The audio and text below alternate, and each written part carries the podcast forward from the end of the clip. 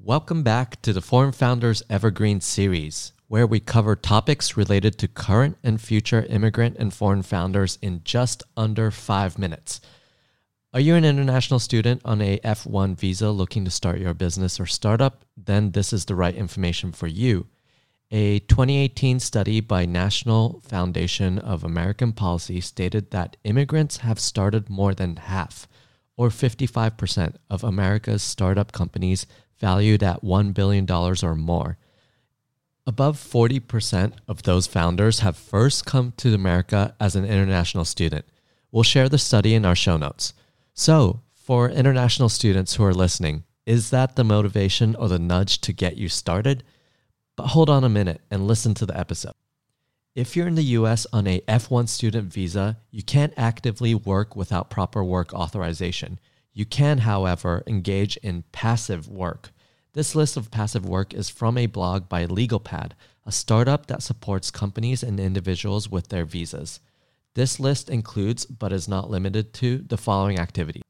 one. Conducting market research and customer discovery. two. Discussing planned investments and purchases with prospective co-founders. three. Attending and participating business meetings. four. Developing business relationships such as meeting with investors and clients. five. Negotiating contracts. six. Incorporating a U S company, applying for an E I N, establishing a mailing address, and applying for a business license. If you have a co-founder who is a citizen or a green card holder or has work authorization, it would be recommended for them to handle the legal parts. But don't forget the last bullet point. It is crucial for your startup or business to be incorporated in the U S, have an E I N, a U S mailing address, and have the necessary license to operate in the state that your company is operating in.